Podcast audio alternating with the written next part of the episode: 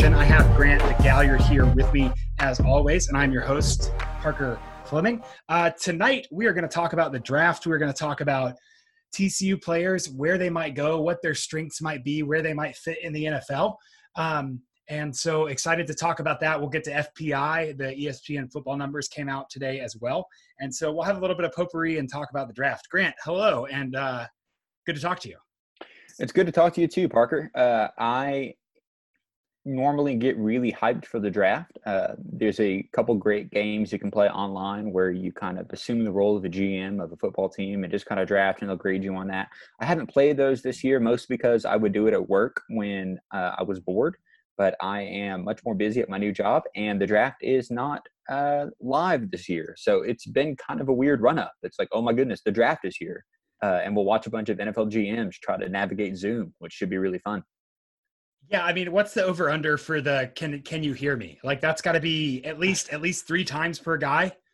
We do it uh, starting every podcast, so yeah. I, I can't imagine getting 32 old men in a room uh, and trying to figure that out. Uh, I, I, know we'll talk about this later, uh, but before we get to FPI, real quick, do you have favorite professional football team? Um, I am uh, very casually a Tennessee Titans fan. Okay. And it's a fun story uh, because I'm from Tennessee, but I never liked the Titans when I was there. I moved up to Montana to do some master's work. And my neighbor, who is also my pastor, uh, said, You're from Tennessee. I'm a Titans fan. You should be a Titans fan too and watch the games with me. And I said, No, that doesn't sound very cool. And he said, My wife will make us lunch and you can have free beer on Sunday afternoons after church. And so I became a Titans fan and spent uh, Sundays over at his place watching the game DVR'd because Mountain Time the games are kind of earlier. Mm-hmm. Um, and so th- became a Titans fan. Probably 2015 was kind of the start of that. Okay, okay. I was just curious. I'm a zombie Titans fan, aka the Houston Texans, and we'll get yeah. into why I hate the draft. But uh, that's that's just more of a personal note. yeah, um, I can't believe we haven't talked because that's that's theoretically a rivalry. I don't have like strong passions, but that's kind of a rivalry. Yeah, it is. I have very bad memory. Well, I have a good memory of Andre Johnson beating up Cortland Finnegan, uh, which was really fun. And then I have a memory of uh, Chris Johnson. I think it was the year he ran for 2,000 yards, split out wide against the Texans, and uh, Houston didn't put a cornerback on him. So they threw it to him five yards off the line of scrimmage, and he ran 75 yards untouched. Oh my uh, gosh! those are the two memories I have of the, of the Titans. Outstanding. Uh, that's yeah. that's Chris Johnson, who is currently under investigation in a murder for hire, uh, uh, kind of a Joe Exotic situation, um, which is pretty interesting. Yeah, I'm looking. I looked at the Titans' schedule because I couldn't even tell you how they did against the uh, Texans this last year. So I bet they lost. Um, well, they made the AFC Championship game. I'm sure they, they actually split. The the road team won both games, which is interesting. Okay. Um, so the only team I really hate is the Colts. I guess that's that's the big uh, team I don't want to succeed. Yeah. I grew up a Peyton Manning fan um, because the Texans were god awful for a decade, and I was young enough to where I was like, dude, I like, I, I can't even get into this team. They started existing when I was seven. Like, I'm not gonna pull for this this crap team. So I was a Peyton Manning guy for a while. I, I have a soft spot for the Colts. Yeah, I like the Peyton Manning Colts. It's kind of like the Andrew Luck and the new my new Titans yeah. fan kind of gives me well, those. So Ah, that makes sense. Uh, this, is, I think this is an NFL podcast, by the way. It is now. Oh, I was about to segue back to TCU and say I think uh, Josh Carraway is the most recent TCU player uh, to play for the Titans. He uh, he's a defensive lineman for them. Yeah. Yeah, I don't think the Texans have had a TCU player. Now that I think about it, I'm going through their draft history. I'm not sure they, they've had it, but yeah. Speaking of TCU, uh, what are the best teams in the country going in the next year, Parker? Uh, well, I I think we have some numbers that'll tell you not what they are. Uh, I think it was today. I, I, just saw it today. I don't know when they came out with it, but ESPN came out with their football power index numbers for college football. And um, I will say I'm skeptical of these numbers. The only reason I care about them is that stats published on ESPN get looked at by the playoff committee. And so these theoretically matter. And I think they're a little crazy right now. So um, the first fact I have to tell you is Northwestern is 25th in FPI going into the 2020 season. They they like return everybody, don't they? Yes, but as we've said often on this podcast, and we will say again, uh, if all of your players are bad, if you bring them back, they're still bad players. Yeah. Yeah. They switched up true. the offense. They returned the quarterback. They had a decent defense, but it wasn't like their offense had a few, you know, so TCU's offense last year was bad, right? They yes. they had some moments where they looked good, but there was just a bunch of things that happened and they turned out bad. Northwestern's offense was not like TCU's offense. Northwestern's offense was hapless. It was literally incapable of scoring the ball. They were averaging south of four yards on first down. Um, absolute, absolutely miserable. Uh, so I, I'm skeptical of them being in the top 25. I'll run down the Big 12 really quick. Here's here's what the Big 12 looks like according to FPI: Oklahoma, Texas, Oklahoma State, TCU at number four, Iowa State, Kansas State, Baylor, Tech, West Virginia, rounding out the bunch, Kansas, who just barely cracks the top 100. So TCU, according to FPI, is projected to go seven and four and four and six. So um, that's 7.4 and 4.6 losses. What we can say there is we're rounding seven, seven and five is kind of the statistical projection. Uh, a 0.1 percent chance to go undefeated, a 91.6 percent chance of bowling, and a 0.03 chance to go to the playoff, which makes TCU, according to FPI, the 22nd most likely playoff team for 2020. How about those apples? Well, uh, sure.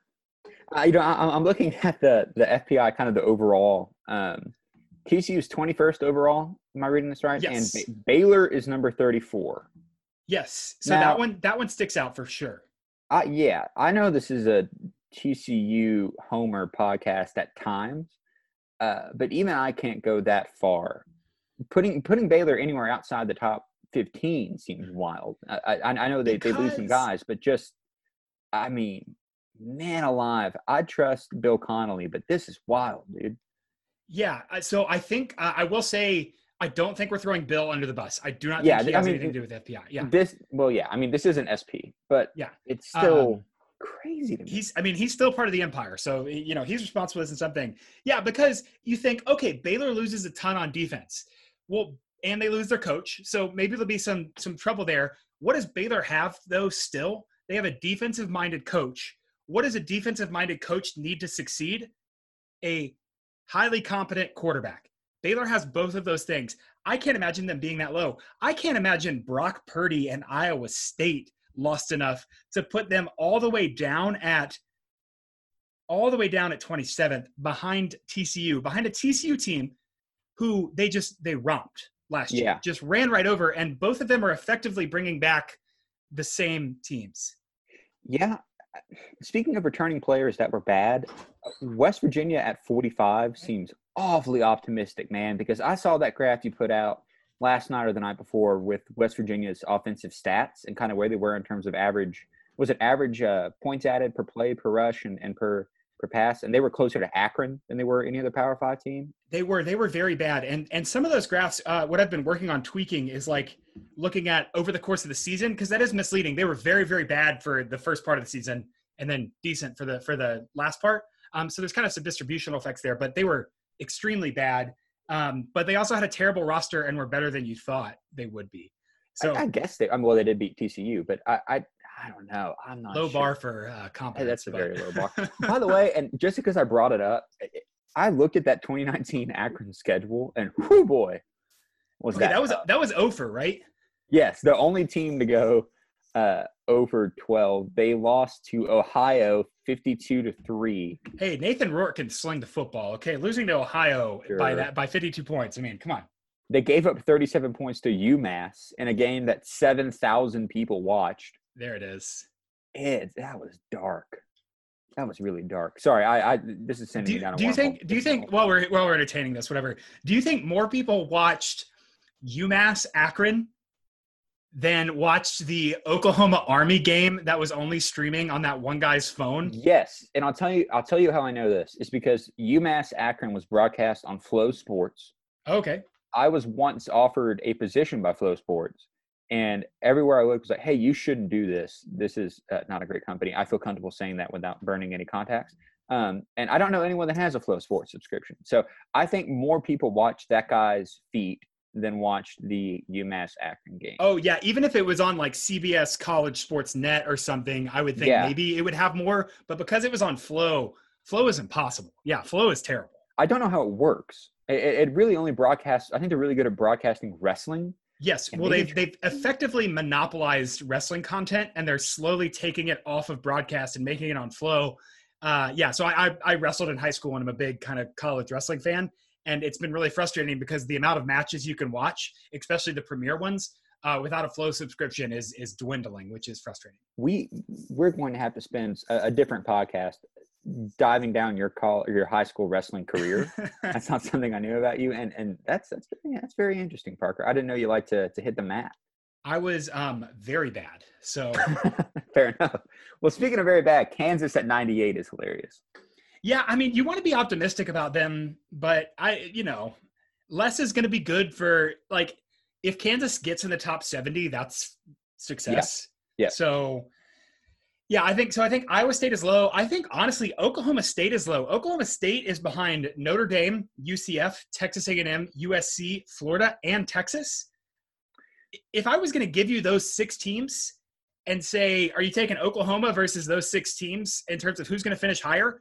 I'm not sure you'd pick Oklahoma State. Sorry. Uh, but you would at least think about it because Oklahoma State has so much of a core there. I agree. USC is really interesting there. I don't know how they're gonna, because Kedon Slovis is obviously really good, but Clay Helton is the ultimate lame duck coach. He really is. said that for like the last two years, and he still keeps getting rehired. Uh, is- uh, Who else did you say? USF? Or Okay, UC? so so Oklahoma State is 17. I'll go Okay. 16 up. okay, Notre Dame, A&M, UCF, UC, USC, Florida, and then Texas is at 11. okay. I, man, I it, it's hard to pick any winner out of that group, to be honest with you. But Oklahoma State lot of question certainly does have like I think probably the highest ceiling in terms of what they can do with their schedule and kind of the explosive factor of that offense. Right. Well, it's and it's kind of the same as Florida, where it's like Florida could have a very good team and still not even sniff the SEC championship game. And I feel like Oklahoma State this year could have a very good team and not make the Big 12 championship game. But see, I, maybe uh, uh, you have to pencil in the loss to Oklahoma that happens every year, and I know Cowboys fans hate that joke, but it is absolutely true. Um, but this might, I mean, Oklahoma, if they're going to have a down year, this might be it. I know we talked to Shahan last week about how Jalen Hurts really wasn't the right quarterback for that offense, but like Spencer's going to take time to adjust. Spencer Rattler is, Yeah. and if Spencer Sanders can like find the magic in his first year at Oklahoma State, I think this is their window to make a Big Twelve championship game. I wonder when Bedlam is, and then we should actually talk about the NFL, but whatever. Yeah, but Uh, I'll look that up. Ooh, Bedlam is week one, two, three, four, five, six, seven, eight. Week eight, third Saturday in October. I feel like that's enough time for Spencer Rattler to get it going. I think it is Because last week, last week she she uh, blah blah blah blah. Shahan, Uh, Shahan said Shahan. Shahan said cut that. Well, I said it right beforehand, and then we got on the air, and I froze like a deer in headlights. Anyway, our friend from Dave Campbell's said that Spencer Rattler wouldn't start the season as one of the best quarterbacks in the Big 12, but he would definitely finish the season as one of the Mhm. best quarterbacks in the Big 12. And I think Week Eight is probably right about that point where everyone says like, okay, Spencer Rattler's really good. Yeah, yeah, you're probably right. I, I just kind of like you said, Florida could have a really good season, not make the ACC title game. Texas A&M does that quite a bit, and it's funny every time. Yeah, Uh, I don't know, man. This this I think this is Oklahoma State's window, but 17 is awful low. yeah. Uh, I do I do love the comparison of A&M and Oklahoma State, and I'm so glad they played in a bowl last year. Uh, Yeah. Just because that's a very that's that's kindred pairing for sure. It there's a lot of similarities that would take an entire podcast to uh, break down, but Not the least of which is that when the oil uh, economy collapses, both of those schools will close. Um, I'm sorry, people's jobs are at stake, and that's not funny. Yeah, but you know whose jobs aren't at stake? Mike Gundy and Jimbo Fisher.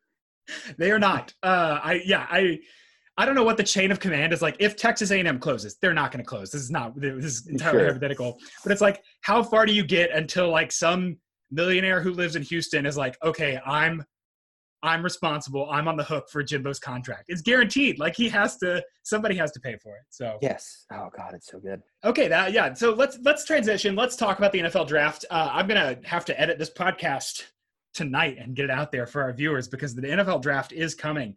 Um, TCU has uh, a sneakily uh, stout roster of potential draftable individuals. Um, so they the you know we're looking at high end prospects like Jeff Gladney, Ross Blacklock, Jalen Reagor. Um, Lucas Niang is on draft boards. Cordell Iwuagwu is um, increasing as of late in terms of name recognition. Darius Anderson has been a late round um, favorite of some people, and Sewo Olonilua's name has popped up just because of his physical tools. Um, I think what we will do is go through and talk about each of these individuals uh, and kind of see where they are in the draft, what what was their strength in college, what might they be in the NFL, um, and kind of where they are in the landscape and what teams might get there. First, I kind of want to talk about approaching the draft and the draft in general. So, Grant, you told me that you hate the NFL draft. And yes. I want to hear why. I want you to relive your your hatred for that draft right here for all of our viewers. Okay, it's because the Texans are bad at it, and what I mean by that is that they so Sorry, they made, you mean the, the Texans who traded one of the best receivers in the NFL for an old injured running back are bad at play, uh, picking players? Yes, that's true. They so the matter of fact that that man DeAndre Hopkins was the 27th pick in the 2013 NFL draft. It is the best pick the Texans have ever made. Here is the rest of the 2013 NFL draft. Uh, DeAndre Hopkins, obviously extremely good. DJ Swearinger, okay, right. A name I a name I recognize. A name you recognize. Okay, I'm I can tell you positions, but you're not going to know any of these names. Brennan Williams, Sam Montgomery, Trevardo Williams, David Quessenberry, Alan Bonner, Chris Jones, and Ryan Griffin. Nobody. Griffin was a tight end that played a bit for the Texans. I don't know any of those other names. Yeah, no, nobody sounds familiar there. Some I, great names, but no, none of them. Yeah, they're fun names. Uh, I, I, mean, they drafted Braxton Miller in the third round should as a wide receiver. Should have done that. All they already, they'd already taken Will Fuller, who's a good receiver, but uh, I mean, Deshaun Watson was a good pick. The Texans are just extremely bad at the draft. It's it's hard for me to get excited leading up to it because my team is very bad at it. I remember when they drafted Deshaun Watson, I was covering a high school softball game, and I think I like fist pumped in the press box. It was a very weird scenario. And then since then, it's just been straight downhill. Justin Reid, uh, they drafted him as a safety in 2018. He's decent. Keke Coutee, they took him from Tech in the fourth round of 2018. He plays sparingly. But other than that, it's just like mid range tackles and guards. And it's just never fun, Parker. I, I don't understand why they have to keep doing this to me.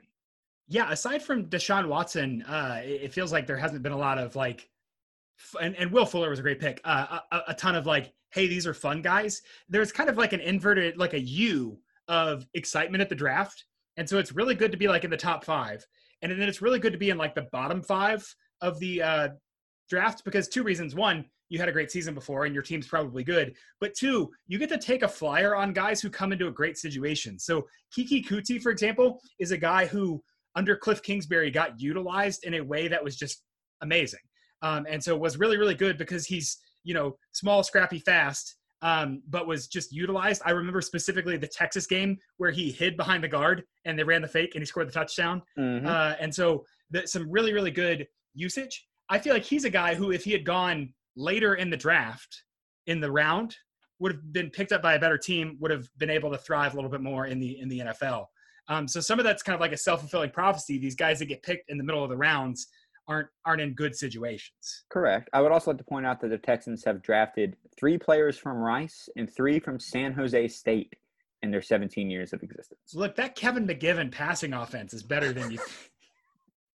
I saw somebody the other day make the case for. Um, the, I think their quarterback's name is Justin Love, and made the case for Justin Love over Jordan Love. Uh, sure. So, anyway, um, Cool. Well, I'll plug something really quick that I've been reading today. Uh, our, our friend Daniel Houston, who does Cowboy stats and graphics, one of the OG uh, NFL Twitter analytics people, did a draft breakdown um, and not about players, but kind of about the process and looking at analytics. So, one, go uh, subscribe to his newsletter and read this.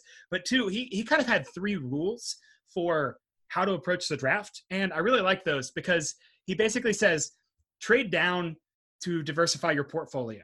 So the, the probability of hitting on any one prospect is very low. And so the more you can spread out that risk, the better off you're going to be.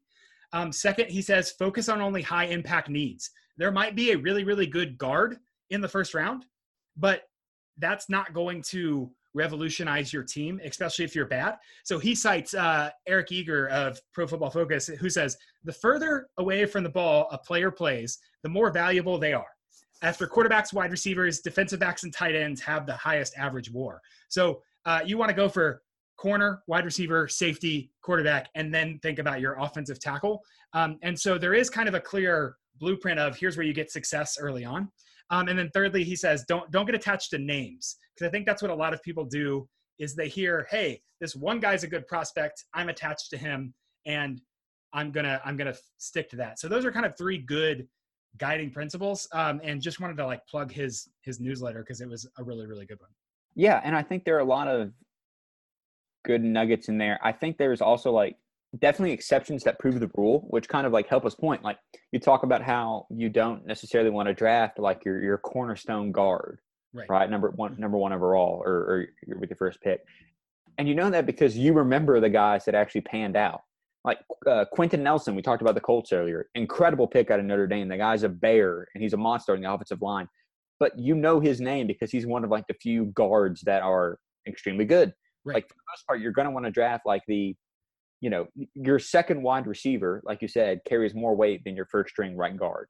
Right. Um, and that's kind of tough, I think, for teams because they say, well, great, like for the Texans, like we have DeAndre Hopkins, or we did.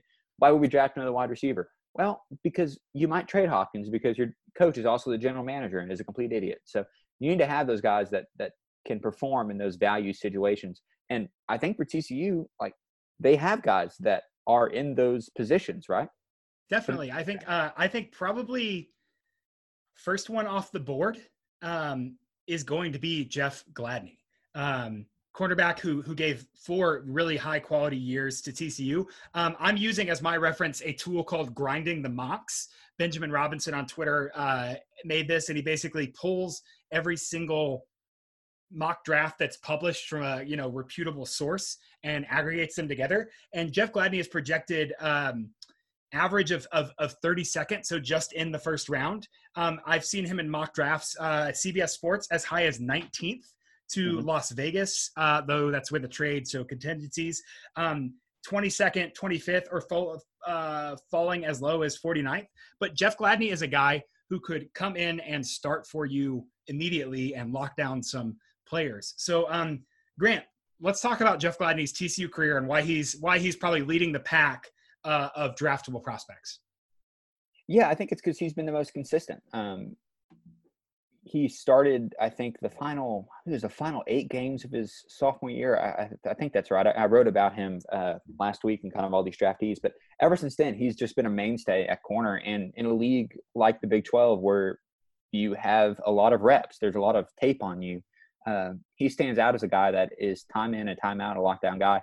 His stats don't jump off the page, but I think that's for two reasons, and they kind of go together. One is that he really shut down half of the field. Um, he like quarterbacks would not throw to him, um, so that that's that's a plus for his column. The other is that, of course, TCU had so many problems on the other side of the uh, of the field at the other corner position last year, working in new guys that uh, quarterbacks are probably more likely to prey on those those younger guys. Um, but that's not a mark against Gladney. Like I said, even when TCU did have two good cornerbacks, no one would throw at him still. Uh, ratings loved him. I know Pro Football Focus was big on him. Uh, coaches, um, you know, media loved him. Uh, I think there's really no weakness that he showed in college other than the same weakness every TCU defensive back has, which is that they don't turn their head around when the ball's coming to them. But I think that's more of a coaching thing than, than a player thing. So uh, he's just been consistent. He's been really, really good. Definitely. Um, and, and for quarterbacks, you know, on, especially on defensive side of the ball, you're not really looking for ceiling so much like, like you would a wide receiver. You're looking yep. for play in and play out. There were times the SMU game this year, for instance, when Jeff Gladney was kind of filling multiple, there, there was a lot, a lot of volatility in TC secondary.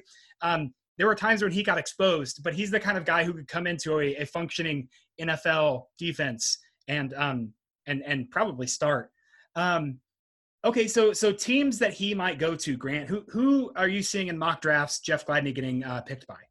Yeah, I've seen Minnesota a couple times. Um, both uh, Dan Kadar from SB Nation had him going uh, number 22 overall in a trade. Uh, Chris Trapasso from uh, CBS Sports had him going number 25, which where Minnesota has.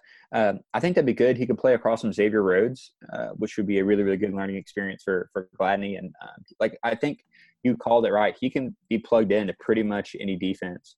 Uh, in the NFL right now as, as sort of that second guy.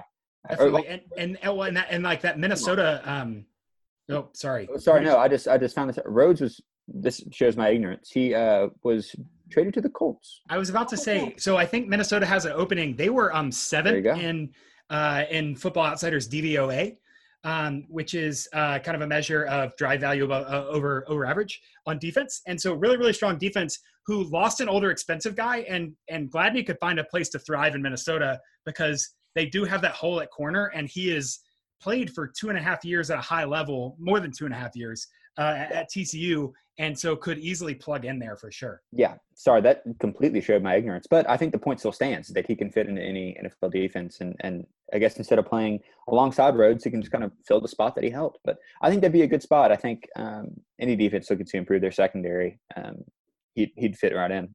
Definitely, I think my favorite one here. Um, it's I do see him going to Tennessee, and I've done many a mock draft for myself where Gladney mm-hmm. has been Tennessee's first pick. Um, but Walter Football, who you know whatever you think about Walter Football, has mm-hmm. him going to the New York Jets, and I think it would be cool to have Jamal Adams and uh, Jeff Gladney in the defensive backfield, just because those are two freaks. Like that would be a very, very interesting defense. Yeah, that would at least be the most. Uh, I think there's the biggest potential for highlight plays uh, on on this board if he goes to the Jets. Absolutely. Um, cool. Okay, so next up on the uh, in kind of again going by grinding the mocks, going on average projected uh, position is Ross Blacklock. Um, Ross Blacklock is projected to go 34th overall.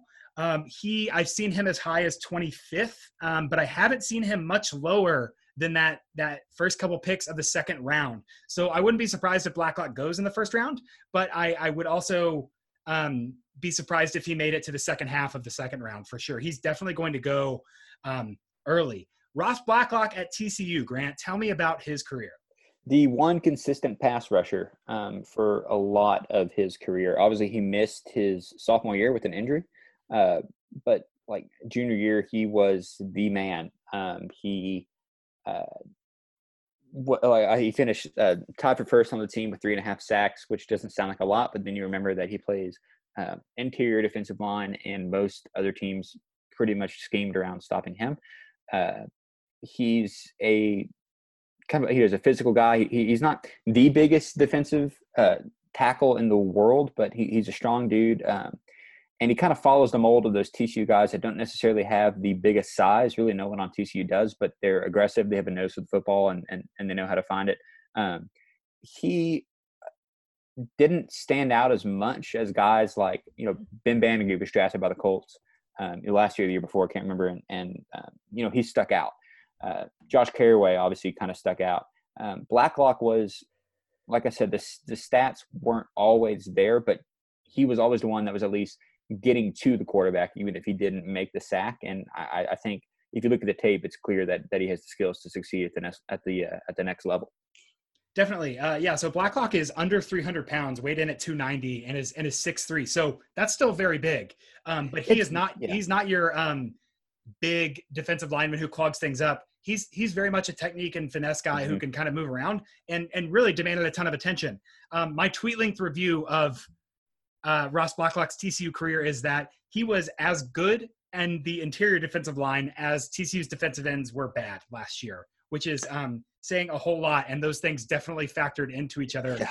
Without Ross Blacklock, TCU's defensive line would have been even more of a mess than it was mm-hmm. for sure.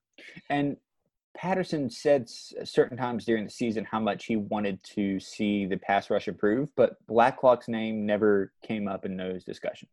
Yeah. We mentioned a couple other players, but he never mentioned Blacklock in that. And I think that that says a lot without saying anything. Definitely. Definitely.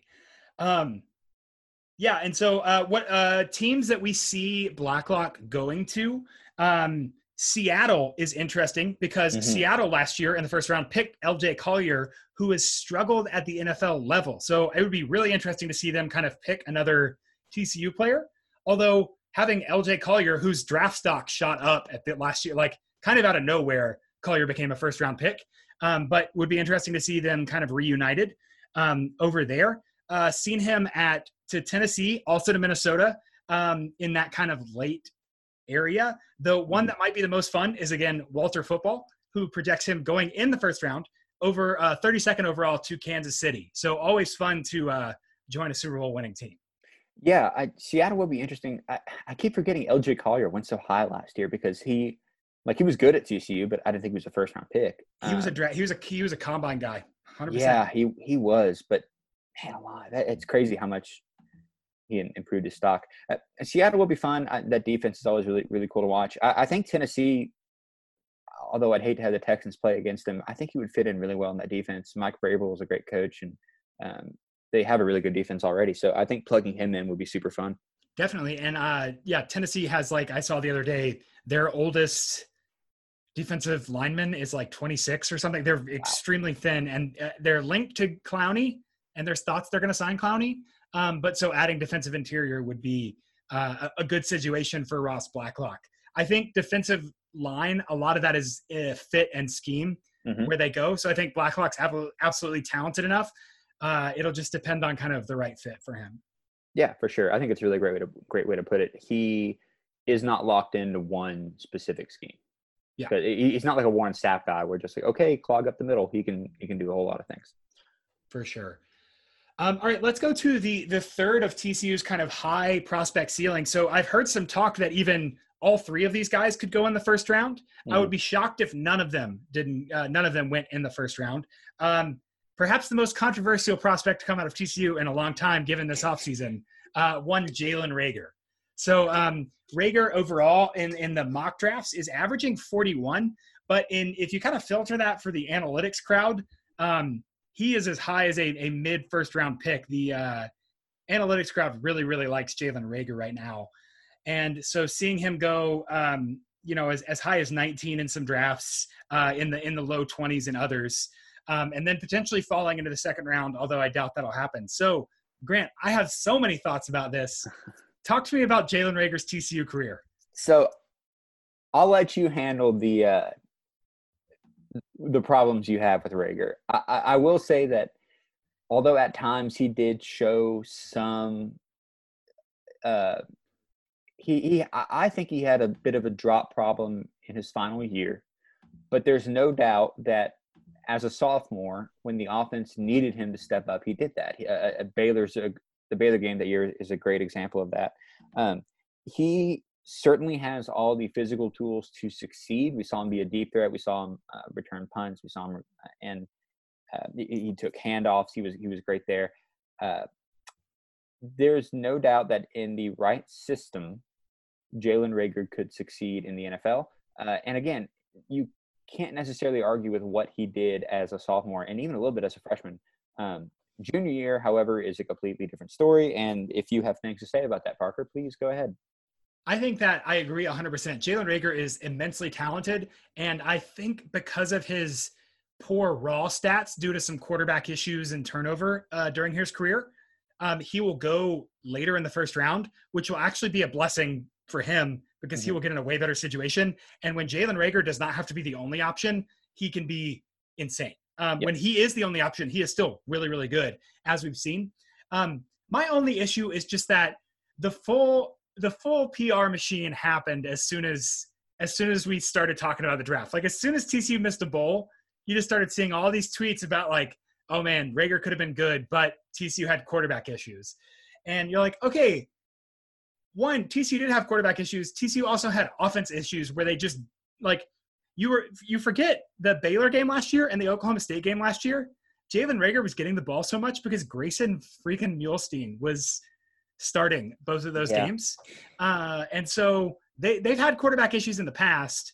I uh, get prickly because so much of it was let me throw whatever I can under the bus to explain away what look like bad stats. Call it what it is. You're mad he threw Max Duggan under the bus. I'm mad he threw Max Duggan on the bus. I'm mad that he talked about running a 4-2 and ran a 4-6 at the combine. That's embarrassing. Uh, says says me who could probably break six uh, flat on a. I don't think I could. I really don't. I'm very slow. Honestly, fat me in high school ran like a five nine something. So I'm like, okay, I'm sixty pounds less than that. I could definitely do that. Yeah, I that that video was very. I I think on his fastest day, Reagor could approach something close, but I, I need to see a little bit more in that video. I'll say that. Yeah, yeah, that was that was disappointing. Again, I think he'll be I think he'll be great. I think his TCU career will be one um where it's, we will remember a time of transition and he is one of the great TCU receivers who uh never really had never really had the opportunity to be at the top of the development cycle. I think I think it's a very great way to put it. Yeah. But uh, um, with teams that we're seeing, I mean, man a lot. if he goes to where, I mean, where are you seeing him? Uh Green Bay which yeah. playing with Aaron Rodgers don't have quarterback yeah. issues there. They have a clear problem where they don't have a secondary receiver. Um, so that would go really nice. Denver is kind of low key assembling this all star offensive team. And I say all star with like air quotes because it's weird. Uh, so, quarterback. Uh, I think they think Drew Lock is their quarterback. That's cool that they think that. Right. It's something one could think. Um, if I'm, I'm pulling up this list really quickly, can I tell you who they also thought was their quarterback? Yeah. Brock Osweiler. They did. He's so tall. Yeah, the Texans thought he was their quarterback too. He, he is very tall. Brock Osweiler has made it. so much money. um, okay, so here's here's the list of the Denver offense. Uh, it is here's why I think Reagor and Denver would be hilarious and very exciting, if not good. So Drew Lock, they think he's a quarterback. They have on offense Lindsay, Gordon, Sutton, they could draft Jeudy in the first round and get Reagor in the second, and they have Noah Fant. That's a that's a list of like very good college players um, with some high upside. So in a in a in kind of an ensemble comedy like that, I think Reagor could thrive. Yeah, he's the. uh Oh, I was going to try to pull an actor. He, he's like and This Is the End, where Michael Cera pops up for like three minutes at the beginning and kills. Like he could absolutely do that in his first year in the NFL. Just like holy hell, Jalen Reagor just got an 80 yards like seam from the inside that we didn't see him coming. Um, yeah.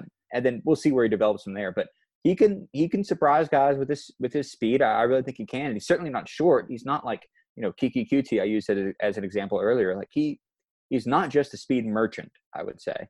Yeah. Um, although he certainly does have have the ability to burn guys. Definitely, and and I think you know you saw the Texas Tech game this year, for instance, Texas Tech looked the cornerback looked inside for a half second, and Jalen Reagor was in the end zone open. Like, yeah, in the NFL, having so many weapons around him is going to give him opportunities to really show off that speed. Now, I will say, I don't think there are many Texas Tech cornerbacks in the NFL. Um, no, that's that is true. They're a little. You would hope that they're a little better than that. Um, you think? Yeah. Okay. So that those so Gladney, Blacklock, and Reagor is kind of where we're spending most of our time tonight because that is kind of that that elite uh, tier potential round one picks. So I want to ask you really quickly who's a who's a similar NFL player to each of those three? Yeah, that's, that's yeah, that's a really great question. Um, so I, am not great at evaluating cornerbacks, right? And and i am the first to admit that, but Gladney's sort of consistency and his ability. He, he's not a guy that picks off every pass. He's not like I would say Stephon Gilmore, right? Picks up a ton of passes for the Patriots. Um, he comes to mind, but right. guys that are just kind of um, kind of no fly zones. I mean, uh, I was I was making fun of the Texans earlier, but Kareem Jackson's a really good cornerback. Um, and he didn't come up with a ton of picks, but he is really, really good in coverage. And I think like in a couple of years, Gladney could easily reach Kareem Jackson's level. I don't necessarily think that Kareem's his peak. I think Gladney can go higher than that, but that's kind of a guy that comes to mind. Right. Well, and, and Kareem has been a starter or near that for what nine seasons now, 2010 to 2018, like yeah, nine or ten yeah. seasons. Um, and so I think I think Gladney definitely has that kind of staying potential to play at a high level. Um, even if you don't know his name as much, uh, I think he could be a very solid presence. Yeah, and like the Texans moved around Kareem. Anyway, all that makes you mad, but um, yeah, no, I, I, think he could easily be like a, a normal, like very very competent starting cornerback uh, from the jump. Yeah, I think I think he's he and Reagor are most likely to have the the impact. Blacklock, I think, will play. Um, what do you what do you think Blacklock's ceiling in the NFL is, even if it's not a, a direct player comp? Um, yeah, what what is he going to end up as? I, he could definitely be like an above average starter. I think um, defensive tackle. There are a lot of um, good players at the position. But it, with, with, his ability to rush the passer and with the NFL moving to a more pass happy league, uh, hopefully, um, I think you're going to see guys like Blacklock that aren't as big as your typical, like, say, nose tackles of the past were, but have the technique and, and, and the speed to get past uh, offensive lineman and, and rush the quarterback. So I think he can definitely be an above average guy. I'm not going to say he's going to be Pro Bowl in the first five years, but I think he can certainly, you know, be above average and he's someone too because he is you, you, mentioned he's not kind of that mountain of mm-hmm. a man who just stands in the middle and clogs things up uh, i think he could get a lot more three down looks especially as he kind of learns what system he's in um, and sure. so be be versatile enough to be you know directly on the nose in first and second rushing situations and then third down move over to the tackle or yep. um, so yeah for sure i think he's got some opportunity um, Reagor, I think we talked about like a better, you know, kind of that utility guy. Um, I think I think the most optimistic thing in the world is that he'd be like a Percy Harvin who would take the fly sweep and get in the backfield and do all these things. Um, I think that's. I well, okay. That's that's me thinking about college Percy Harvin. Percy Harvin. Okay. Percy Harvin's NFL career, I guarantee, was was not as good as it should have been. Um, so I think I think somewhere along those lines of kind of the utility man who's everywhere. Can I, I know we're running long, but can I ask you a question here? Yeah. If Reagor, I'm not saying he's equal to these guys, but if you put Reagor in, say, Alabama's offense instead of Jeudy or, or, or like Ruggs, do you think he puts up similar numbers? Uh, to them? Or just, I mean, I know they'd be better, but like I know his numbers will be better, but and I think Jerry Jeudy's a better wide receiver. But if he if he had been in a more potent offense, do you think he, we'd be talking about him as like one of like, oh, he could go in the top ten? I mean, so you got to think about like the. I mean, he was good for the Kenny Hill years, um, the Kenny Hill year, but I think a lot of that was like being exciting on special teams, um, and a couple like. I just don't know. I, I mean, I think he's really, really talented, and I think you have to be creative with him. But I think because of his size, there's going to be things in the NFL you just can't do. You know, like in the Big 12, he was faster and could jump higher than a lot of cornerbacks. You say like the yeah. Texas Tech cornerback, and I think in the NFL, there's just going to be cornerbacks you can't do that. To. You know, like Jeff Gladney is probably like a, an average cornerback or above average cornerback in the NFL. Um, yeah. And so I just I think that he's going to have to get the ball creatively. He couldn't just line up and be an outside threat only. Okay. Um, which is why I invoke kind of that Percy Harvin of I don't think he'll be straight up line it split out every time. I think he'll be motion and take the ball in the backfield and kind of the the jet sweep or the screen for sure. Okay, I was, I was Although curious. one thing we didn't really see from Reagor, um, aside from some long touchdowns, uh, again I'm thinking of like the Texas Tech one and then the dropped one against Baylor. Mm-hmm. Um, middle of the field, most of his yeah. stuff was outside, was stick, was outs, um, just getting him the ball, or was kind of sweep or, or, or like a drag, very short. We really didn't see in college Jalen Reagor over the deep middle of the field, and so I think potentially he could thrive there just because he can find those gaps, and he has, you know, if his hands are not as bad as they looked this year, um, he catches the ball in stride, he could do a lot of damage, uh, especially with his special teams prowess. Yeah, I think that's definitely more of a scheme thing than it was any other because like the only person going over the middle of the field was Pro Wells. Yeah. So it's or um focused on that. Oh gosh, who was his who caught the touch? Who's the other A tight end who caught the uh, touch? Lynn. Come on. No, no, no, no. Um, Aldante Davis. Yes, yeah, yeah. Aldante, who caught like yeah. one touchdown pass and then went back in his hole for six months of winter or whatever, like the groundhog. um, okay, we've been going a long time, so I want to touch on these last three TCU yeah. players, and maybe we'll just say, um, what do you think do you think they'll get drafted, and what do you think they'll their NFL career will look like? So first, uh, someone who's been rising up the boards, uh, or at least getting mentioned more, Cordell Iwuagwu, uh, TCU's guard interior offensive lineman. He's um, been been like a late round pick. What do you think? Uh, do you think he'll get drafted? Do you think? What do you think his career will be in the NFL? I, I, I don't mean this in any mean way. I don't know why this is happening. Um, he certainly wasn't TCU's worst offensive lineman by any stretch of the imagination. He was a, a, a decent starter. Um, he but but he got he got a combine invite, and I guess he did okay. I I, don't know why he, he listen. The experts seem to think he can go late in the seventh round. I hope he does get that money, Cordell. Um, I, wouldn't necessarily project him as a as someone who cracked a starting lineup anytime soon. But then again, I'm not an NFL coach, so I don't know. Well, and I think about him in the context of someone like, uh, I mean, 2017 TCU's offensive line was my favorite TCU offensive line in a very long time because when Austin Schlottmann and Patty Moe were healthy, yeah. there were all sorts of GT trap stuff that was just mm-hmm. awesome. And TCU, whether that's because guys on the outside have been hurt and they've had to shuffle guys around like the second half of this year. Hasn't really had a good pulling guard or a good pulling center. Um, and so like I'm kind of like if if Iwuagwu was that good, why didn't we see it? Yeah. You know? Yeah, Um, so I I, think he's got the body and he's smart and could definitely Mhm. get on a roster. Um, but I would be surprised to see him go very high at all. Yeah. Again, I, I'm I'm rooting for him to make a roster. I, it just kind of I was kind of surprised, and I, I didn't necessarily understand that hype. Um, you want to talk about the other offensive lineman, Lucas Niang? Yes, I kind of just did a uh, a, a um, Home Alone face because I just skipped over him in my notes. I think he's going to go as high as potentially the third round. Um, Yeah. Yeah. I. You have to worry worry about the injury, although by all accounts he's fully healthy. yes, Um, he had that tear in his hip. Um, I mean, he was really good. He didn't allow a sack for his final two seasons, uh, one final one and a half seasons. Yeah. uh, from right tackle. Um, good lineman. I, I, I think he.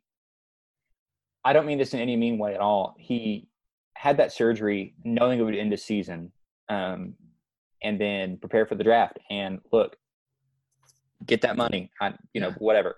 Um, he didn't necessarily run the same PR campaign. Um, so I, I, I think he could be a very, very good right tackle. I don't think he can be a left tackle, but for right tackle, I think he'd be a good prospect. Absolutely. And I think um, I, I've seen a couple of these uh, charts going around that say, here's what NFL teams, here's the list of players NFL teams wanted to meet with. And more than one of those that I've seen has had all TCU linemen as a category. And so I think Niang has a lot of respect just from the name and the fact that there's what now four TCU tackles uh, Something like And- that. and a center, Joey Hunt just signed again, Yep. that are on rosters, and and and then some of those are starting and contributing. So I definitely think he will um, be a, be a hot commodity in those in those mid rounds. Can I read you the most ridiculous thing I've read about a prospect this year? Yeah, Um, I don't have the source on this. Um, they don't. that makes it even better this time of year. Yeah, they they don't um, deserve your page views for printing this. this is this is from an anonymous scout. He's a big, talented guy, but he's inconsistent. You would like a guy as big as him to be a little more dominant. I don't want to go so far as to say he's not tough, but he's not as tough as he should be for as big as he is. That plays into who the kid is. He comes from money. He doesn't have to have football. Interesting. Yeah, I don't know, man. Matthew Stafford went to Highland Park. Yeah, I don't get that. Well, and this is kind of like the. Um, I was on a podcast last week uh, and was talking to somebody about like Moneyball and football, Mhm. and you know the scene in Moneyball when they're like, he has an ugly girlfriend, no confidence, Yeah. can't play. He's like, Yep. what does that have to do with him hitting the curveball? And this is kind of, I feel like we're in that stone age of college football for sure, of just like looking for any reason to knock a guy. I that blew my mind. Yeah. man, I can't imagine. Also, that. are they like licensing scouts? Do you have to have like a piece of paper or something laminated? Because that could be like, yeah, who knows what that means? I know I know a lot of scouts on Twitter that I don't think are employed by an NFL organization. Uh, yeah, that's that's probably that's probably true. Um, woof. Okay, so uh, the other two guys are are TCU's running backs. Um, I don't know that either of them are necessarily on draft boards. Darius Anderson and Shewo Olonilua. Both of them are getting some buzz as potential undrafted free agent signings or late round picks. I think both of them will be um, good pickups just because they are two competent running backs who had to share a backfield. Um, Yep. And so I think Darius Anderson could be a guy where he he thrives in the NFL, gets into a good situation, and people say like, "Where was he in college?" And it'll just be because he had to share a backfield. So I really like Darius Anderson, and I hope he succeeds. I will say that I think there are a lot of Darius Andersons in the NFL. You know what I mean? Yeah, definitely. Which Um, one, like on one hand, bodes well, but then also Sure. is like, well, there's a lot of them. Yeah. Right, for sure. I, I, think Shawo is definitely more of a unicorn in that regard. Um, like he's a big dude, like you said, has all the physical tools, but is also really good at catching passes. Um, he's not as speedy as Darius, but I think that pass catching ability probably might be a little bit more valuable. Yeah. I, Well- I, I, if I had to bet, I would bet that Shawo lasts longer than Darius. I I think so too. He definitely um he played wide receiver a ton this year. Like like straight up Yeah. played wide receiver and then also was Max Duggan's favorite check down option on Mhm. every kind of play. So I think he has a, a versatile skill set and he's just uh big and fast. yes. and that really sets him apart. So yes. I think he will. I think he'll thrive as well. I have I have one question that we oh, kind of yes. touched on, but but I want to synthesize it. Um, this is from uh, this is from Bryce McDougal. Um, oh, is this from Twitter? I didn't even see we had a Twitter. No, this question. isn't from Twitter. This is uh this is a a special um direct question. Ah, um, okay. But uh, how high is too high to take an offensive lineman? Because we talked kind of talked about a little uh, that a little bit earlier. I've seen a lot of people talking about how there could be a big run in offensive tackles um, in the top ten of this year's draft, which is really interesting to me. And kind of synthesizing with with that, does Niang benefit from that rise, or is he in that sort of second tier of offensive tackles? I think he's in the second tier. I think Niang is definitely in the second tier. I think that a run on offensive tackles though only makes his situation better. Like if Miami yeah. trades up for a tackle, I think someone's like, "Oh, boom, I'll just take Niang in the third." Then like that's fine. Mm-hmm. Um, and so I, I think it's definitely some path dependence. I think the the problem with tackle, like again, I don't think I would take an interior offensive lineman in the first round. Yeah. Um, short of them being Quenton Nelson being an absolute monster. Um, but I just think that if you really need a tackle, then it's probably better to take a tackle earlier. But mm-hmm. like, I would not trade up for a tackle. Me neither. Miami, I, I don't, don't, do it. it. Yeah, man. Like, who was it? Uh, Eric Fisher that went number one overall.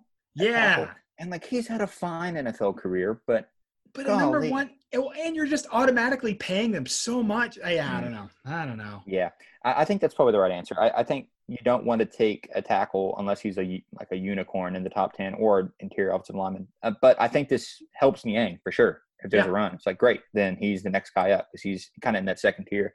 And it's either there's a big run and he goes in the second or third round, or teams wait and he goes in the fourth or the fifth.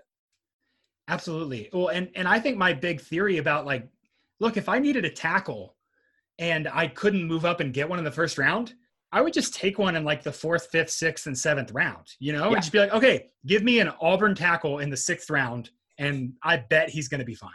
Yeah, for sure. That that was one thing.